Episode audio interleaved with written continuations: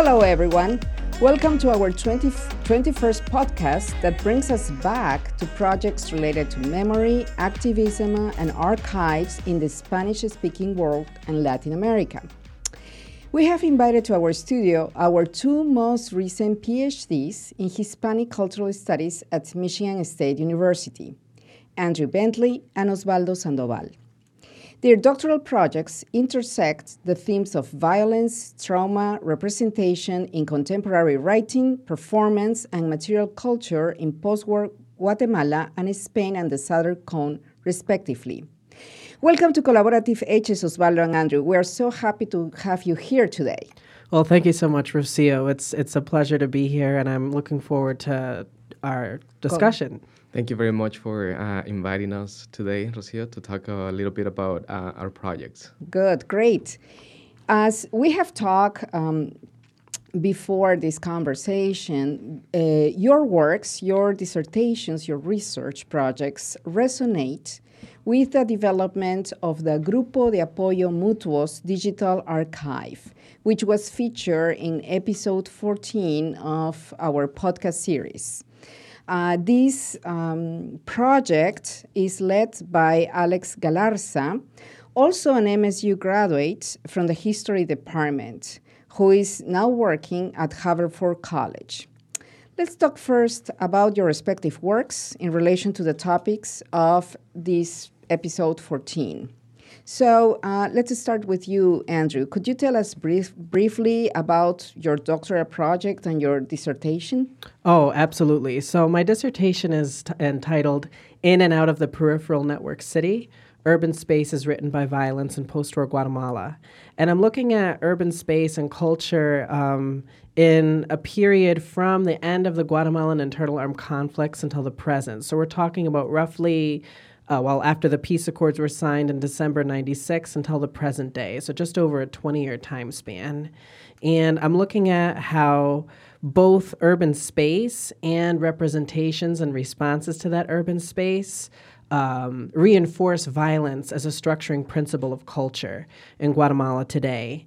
And I also originate my own theoretical trope, the peripheral network city, which is a partitioned, I see as a partitioned urban sprawl shaped by both the infrastructures of state power and also citizen responses to that state's power in the public sphere.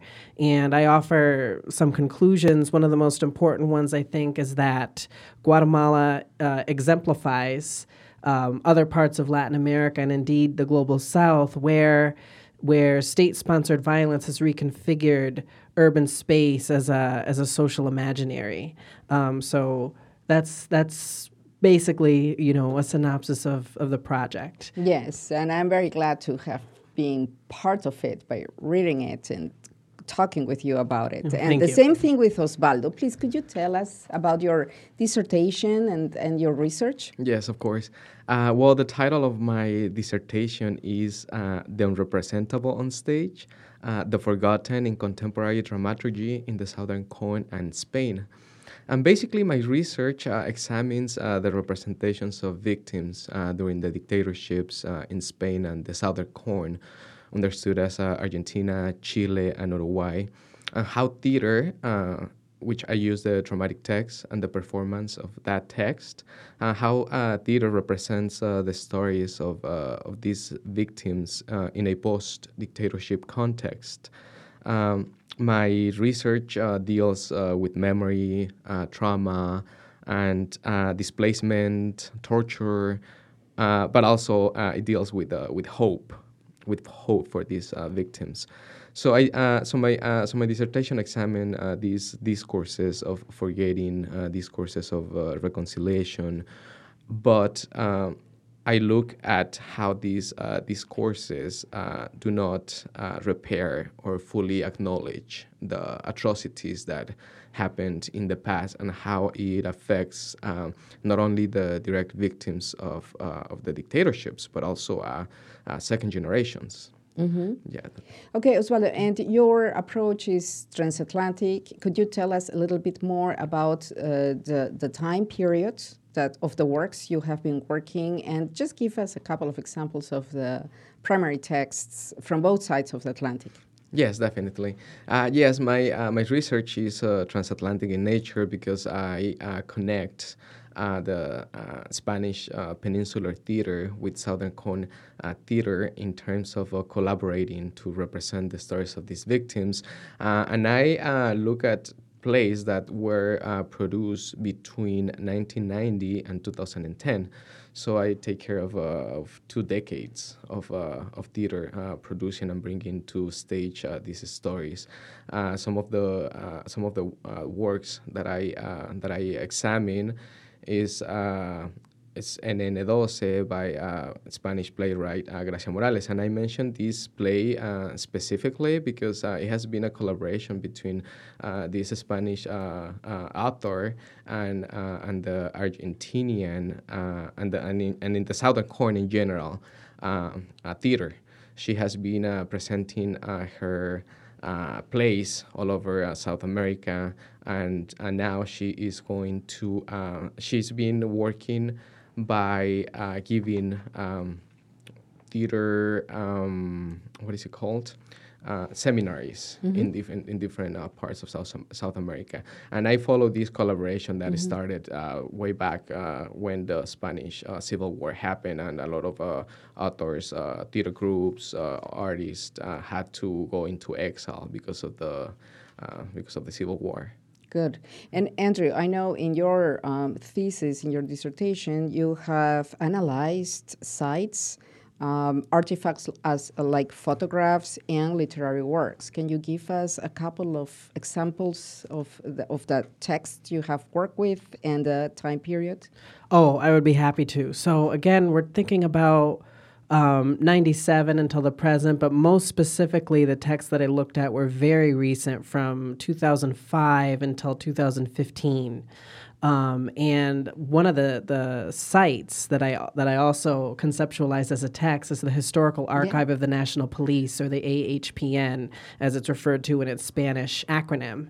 And the site has a very um, complex and nuanced history, um, but just to kind of condense that a little bit, you know, as in other repositories and urban sites in Central America, I mean, there are similar places in uh, El Salvador, Nicaragua, for example, was the site of a uh, old uh, police barracks at a at a area called La Isla in Guatemala City, and there had been some explosions in that area in 2005. And when people, human rights workers, and volunteers started to explore that, they uncovered 80 million documents. That's 80, 80 documents um, uh, that were held in the AHPN about war crimes. And so, and, and when those documents were found, they were weathered. They, the wind and water and, and animals and uh, you know, cockroaches, bats had all taken taken hold of those those documents, and so the recovery effort has its own very very elaborate history.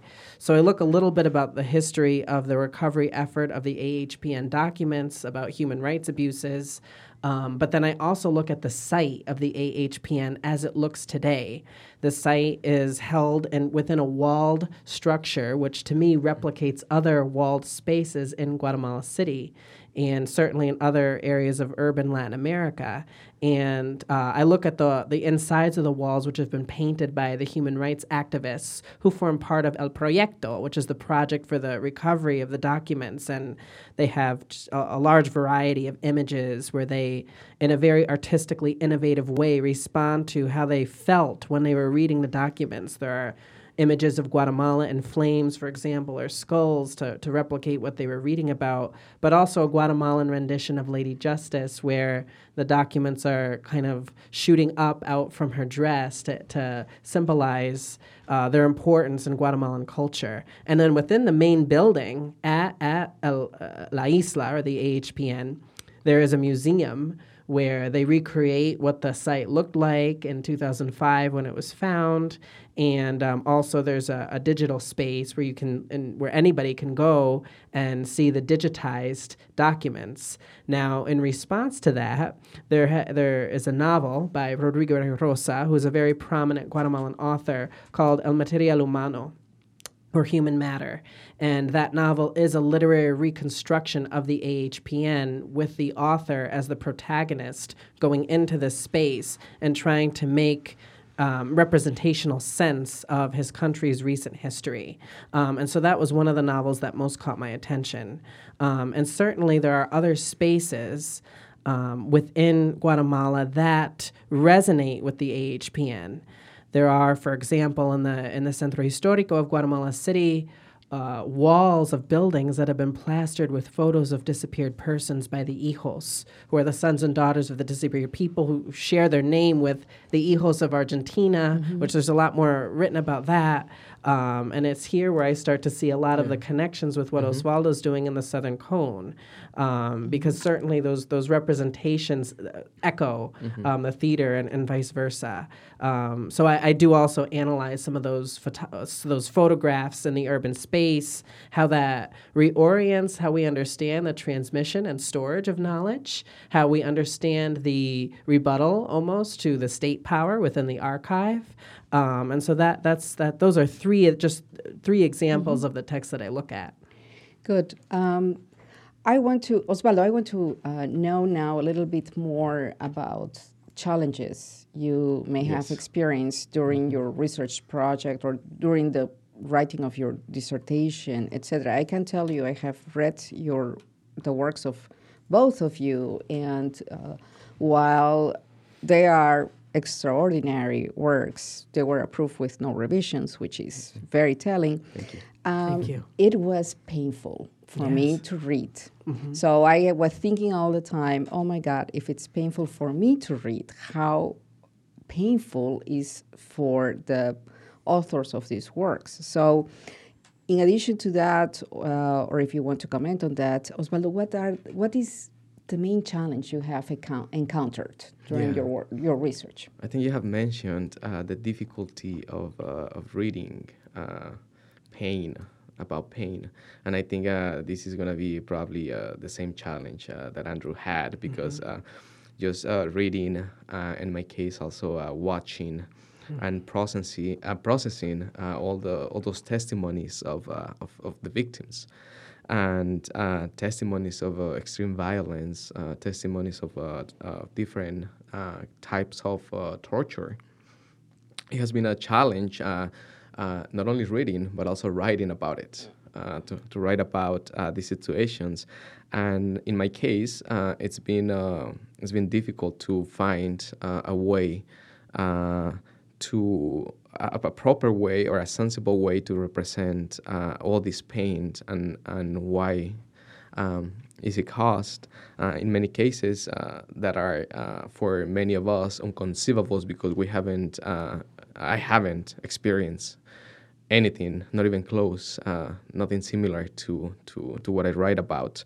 And on the other hand it has also been difficult to reconstruct um, these stories because uh, many of the documents uh, were um, during the dictatorships uh, were destroyed by the regimes, mm-hmm. and um, documents uh, that contain details about uh, all the violence, all this violence. And, uh, and the reasons why these people were being killed and, and tortured. So, um, so these situations uh, become uh, more challenging uh, when we have now the testimonies of those victims, but then uh, the official account uh, discredits uh, these testimonies mm-hmm. based on the fracture that memory suffers because of trauma. So that's that. I, for me, that has been a that has been a challenge.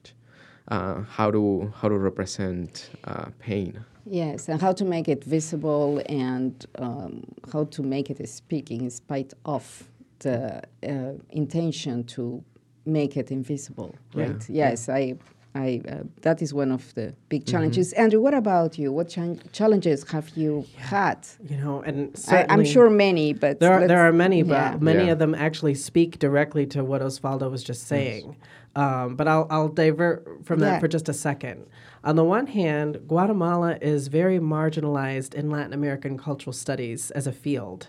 And that is a huge um, a huge paradox, especially when we think of the current exodus of, of people who are leaving Guatemala and El Salvador and Honduras and going through Mexico to the US and the media attention that's on Guatemala right now is not the, the level of attention there is not the same in academic spaces and not even in Latin American cultural studies, where one would think that would be an ideal place to see Guatemala, where it's marginalized not only by the US, of course, but also by Mexico um, and other parts of Latin America that have been prioritized within the epistemic structure of Latin America, at least in academic terms, right? So, on the one hand, there's a lot that has been written about Guatemala in history and in anthropology, but in cultural studies, very little. Mm-hmm. Um, it, where it exists, it's certainly with the, the very well known literary figures such as Miguel Angel mm-hmm. Asturias mm-hmm. or certainly Rigoberta Menchú, and we could have our own podcast on mm-hmm. what a mm-hmm. testimony is, certainly testimonial, right?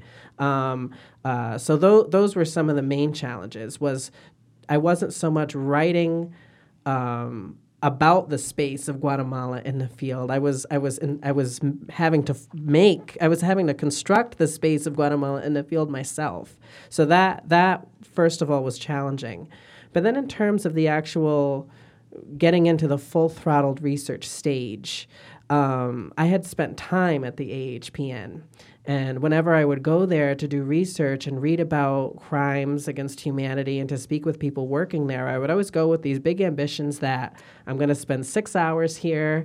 And I could never spend more than two or three because it was so painful. Painful to read uh, narratives about um, children taken um, by their parents for illegal adoptions, for example, and torture, and especially the crimes that disproportionately affected women and especially indigenous women was painful. It was painful. And then, you know, you go out into Guatemala City and you see the faces of the people around you, um, and it, it adds the human element to that.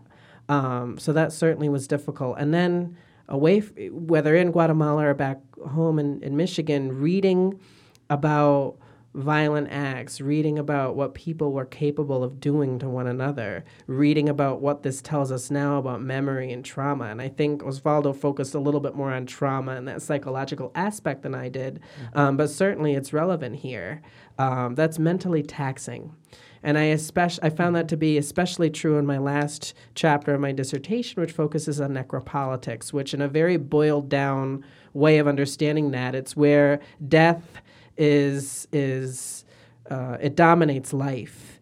Um, death is is always ever present and ever close in life. Death governs the way that people live. Um, and Achille Mbembe and others have, have theorized this very heavily. Um, and I felt that. That's real because in Guatemala, you have the gated communities, you have the ubiquitous militarization of everyday life, guns everywhere, the idea of death and the gang violence, certainly. Um, the idea of death is always there. And how, how does one create those spaces of hope and memory, memory reconstruction, right? With that death ever present at the same time is very difficult to negotiate. And also, when I think about not only the AHPN, but even the peace accords or the, the uh, recuperación de, or the esclarecimiento histórico in Guatemala, um, we have privileged narratives there. In other words, there's always narratives that are left out. And Osvaldo, you were talking about how you encountered that in the Southern Cone. Um, and what do I mean by that? For example, even in the proyecto, the project at the AHPN, that is mostly, as I understand it, a mestizo endeavor the Mayan indigenous peoples, who were the ones who were most affected by the internal armed conflicts, are, are present in the documents, but not so much in the recovery of those documents. So it's still an elite endeavor right? And even, you know, the photographs of the, the HIJOS photographs in Guatemala City are still predominantly um, university professors, students, workers, etc., mestizos, an elite endeavor.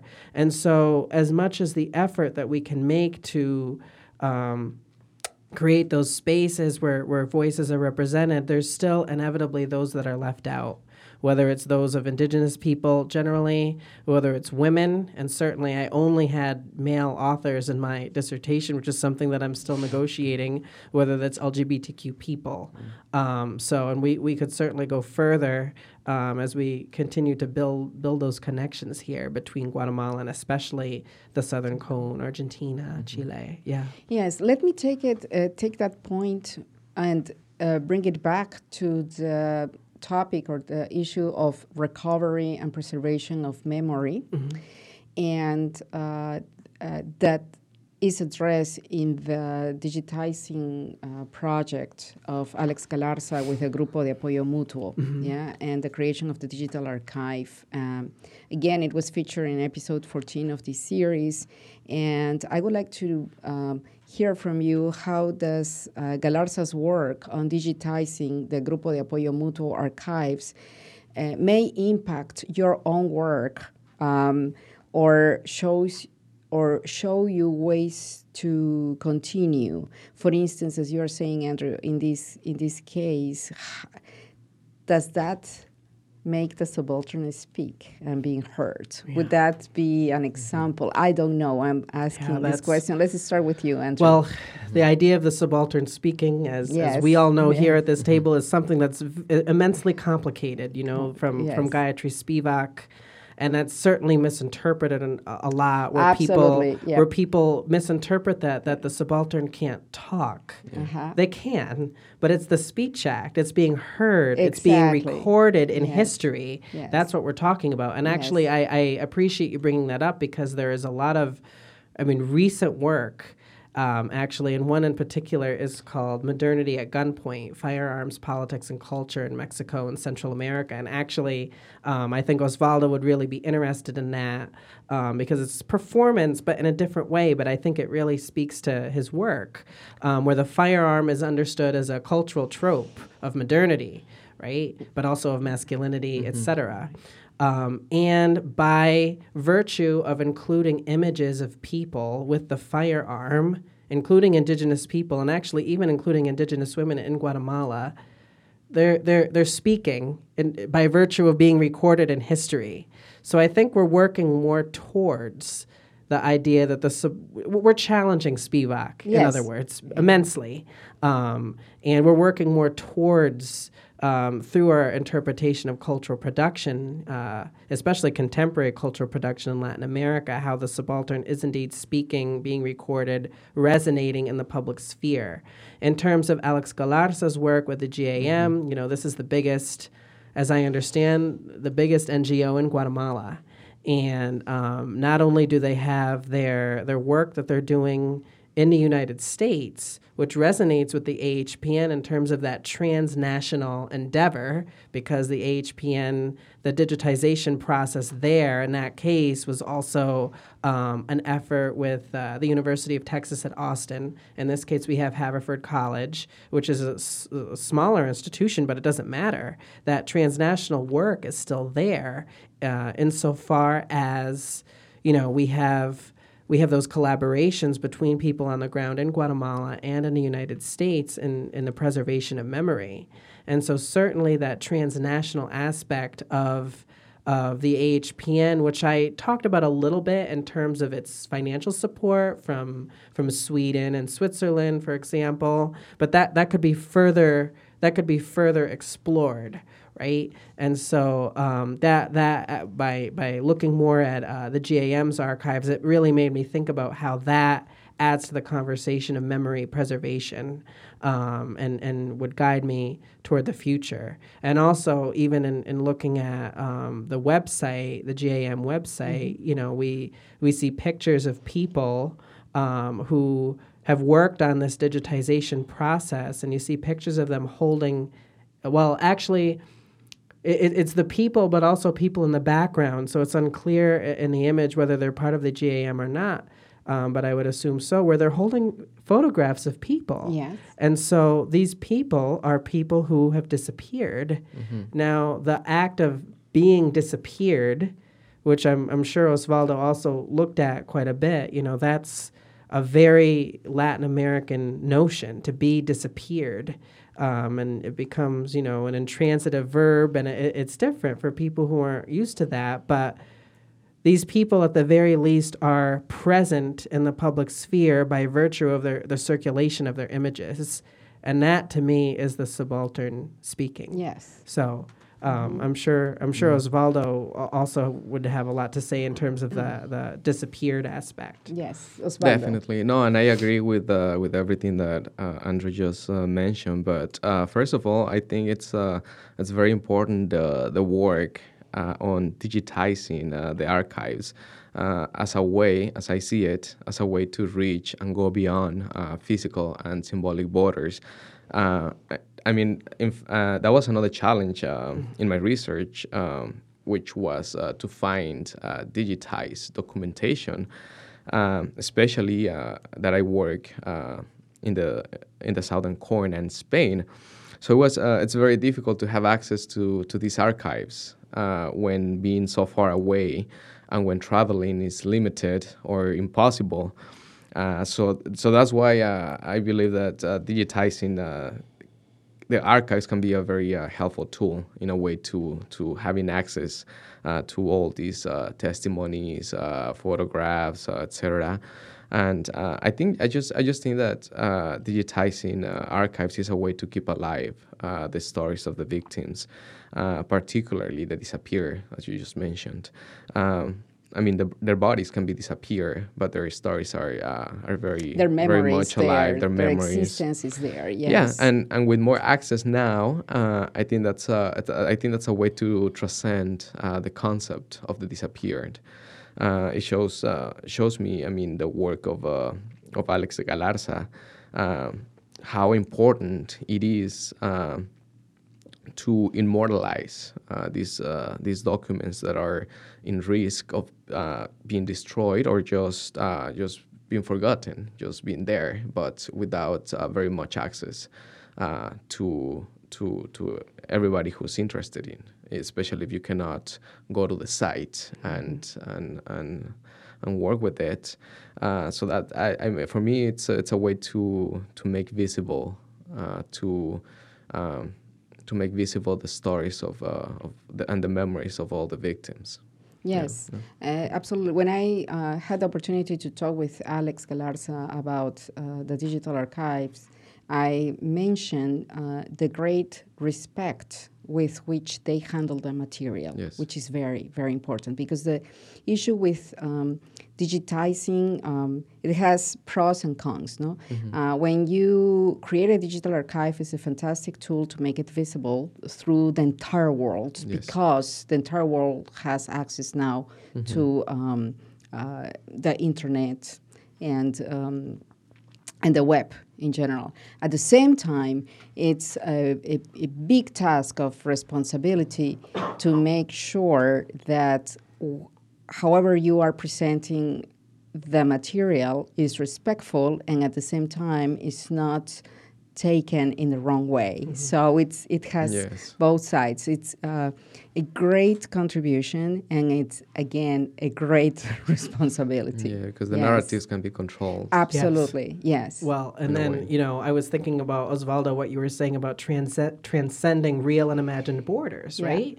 And but we can also transcend through the digitization process what an archive even is. It is the state power, certainly, and that, that control and manipulation. And certainly there's people who, who talk about that, Ann Stoler, for example, uh, Diana Taylor. But then there's also a, a more metaphorical understanding of an archive as a repository, and there's a more performative understanding of what an archive could be. And it's that digitization can be understood as a performance of modernity absolutely. right? And so that's you know with you, Osvaldo, with the theater. You know, I'm sh- certain you're working with performance studies there a little bit, but we can we can understand that in different lenses through this process. It's not just sitting at a computer, uh, uh, which certainly they do, and that's very tedious. But it's the act, Yeah. um, and so that's that's really interesting. And certainly I see that with. Uh, well, the AHPN and GAM, but would would happen have to happen also in Argentina, which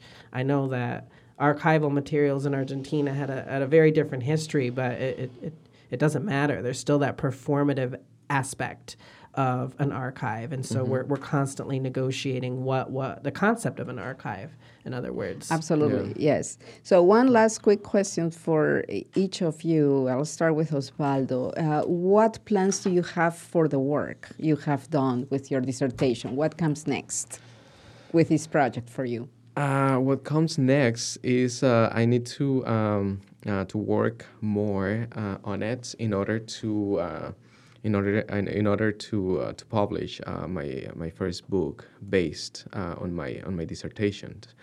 Uh, I will continue exploring all these situations, especially the most recent plays that have been produced in both of the regions that I work with and uh, and and I would like to uh, focus a little more um, on the on the topic of. Uh, of, uh, of the representation of, of women who were uh, sexually abused during the dictatorships and why is it being represented now?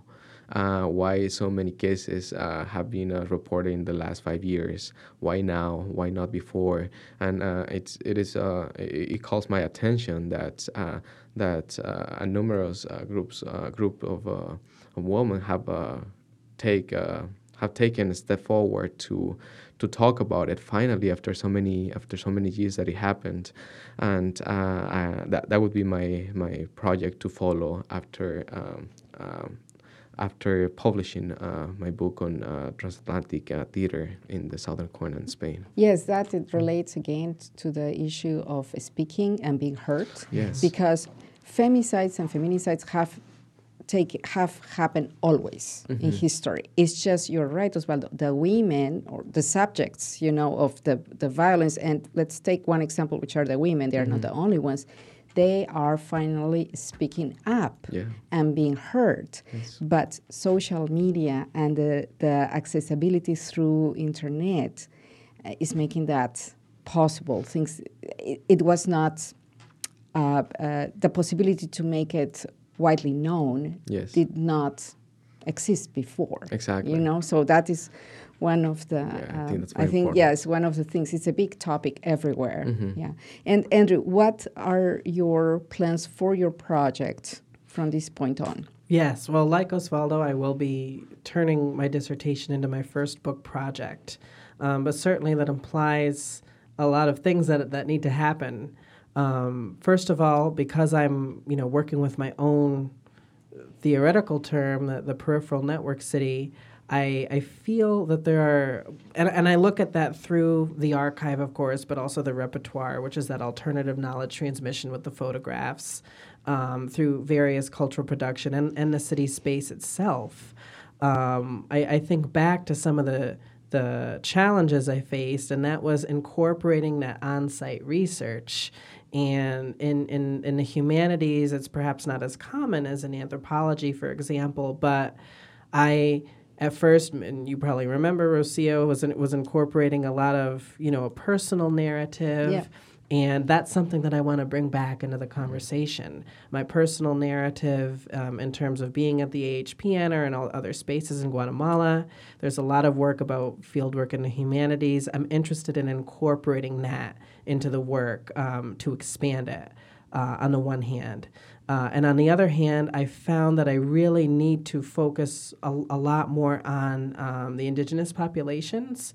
So I'll be uh, investigating um, indigenous cultural production and seeing how that fits in um, to the, the structure and construction and reconstruction of, of urban space in Guatemala. And um, I'm also interested, and I, I, got into it at the very end of my project a little bit because it just so happens in, in February and March, right at the conclusion of the project, there were a lot of posts on Instagram and Twitter yes. uh, mm-hmm. of people uh, where we see, um, how do I word it? we see congregations of people with those pictures of the disappeared, but it, it's not only the children anymore. It's not even just the hijos, it's their children. Mm-hmm. So their children are too young to have experienced the internal armed conflicts firsthand. And so they don't really even have a memory of the armed conflicts, but they have a memory of somebody else's memory, which you know, people write about post memory, and I'm sure Osvaldo, you've come across that term because it's written about a lot in, in the Southern Cone. Um, and so I'm interested about in, in those generations. I'm interested in how those manifestations um, enact both the archive and the repertoire simultaneously, mm-hmm. and how that's actually represented in social media, and how that social media can also be understood as an archive or a repository and, and another site where the city is reconstructed. So, um, and certainly the voices of women and LGBTQ people in the reconstruction of urban space and memory could could could could come into focus a little bit more too. So those are just some of the ideas I have. I'll, I'll, I'll be negotiating those as I move forward and, and seeing how it fits in with the project. Good. Right. Good. Unfortunately, all good things have to yes. come to an end, and so this conversation. So we have to leave it here. I have to tell you that I, I am honored to have been able to work with you in um, different capacities and to have read your work. It's inspiring, and I hope that I continue working with you. Definitely. As yes. Yes. You Absolutely. are colleagues. You Absolutely. are my colleagues. so yes, yes, without a doubt. So thank you very much. Um, I would like to conclude uh, this conversation, thanking our guests, and invite you to read to listen again our episode 14 about Grupo de Apoyo Mutuo. Um, and last but not least, the ideas and opinions expressed on this podcast do not reflect those of the College of Arts and Letters, our sponsors, or any official entities of Michigan State University. I also want to thank our technical producer, Daniel Trego, and tune in for our next podcast in the fall. Thank you. Have a great day.